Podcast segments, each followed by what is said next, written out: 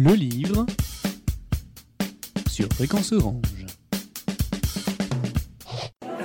Bonjour Anne de Bourbon-Sicile. On peut parler de votre livre Le chant du pipiri.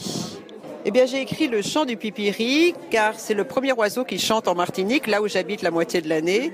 Et très souvent, le matin, quand on se donne rendez-vous très tôt, on se donne rendez-vous au pipiri chantant. C'est un peu l'équivalent de notre chant du coq ici en France.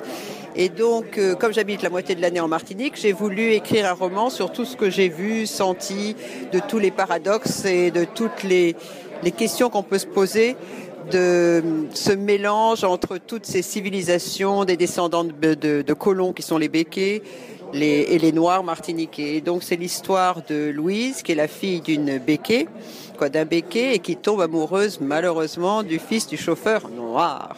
Donc, grand scandale, elle est réputiée et envoyée d'urgence à Paris chez une tante très stricte. Et là, elle aura un enfant.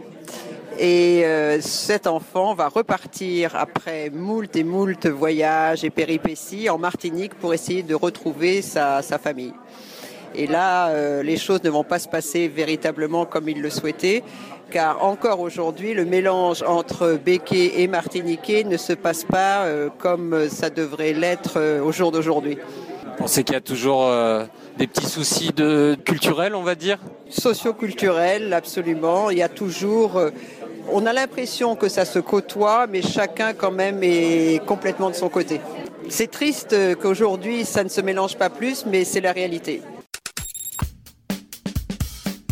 Le livre sur Fréquence Orange.